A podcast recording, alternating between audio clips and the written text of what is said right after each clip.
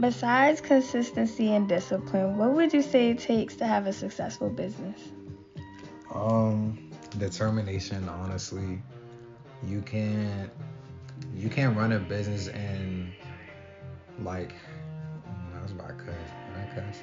No. Mm-hmm. You can't run a business and half-ass it, cause when you're when you're doing that, you're not giving your all to the business, so the business isn't going to give its all to you, basically.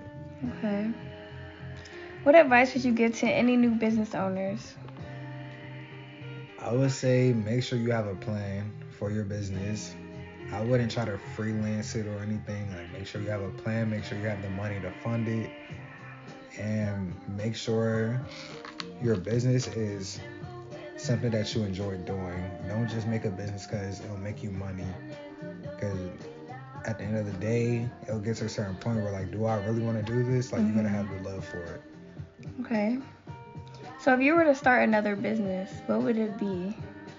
Uh, something along my, something along going to my career path. Like, I don't know, I'll probably make a therapy business or something like that. Since I like, um, talking to people and not fixing people, but just talking to people and trying to Help help, them? them. in certain situations, whatever they need to talk about.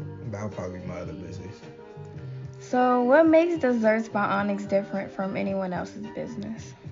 All my stuff is fresh. All my stuff tastes good. Um, you could try it if you want to. My prices aren't high up, like paying like thirty dollars for six cupcakes. Like my prices are very reasonable. Yeah, Thank you, Onyx. It was nice meeting you today. thank you. I appreciate you.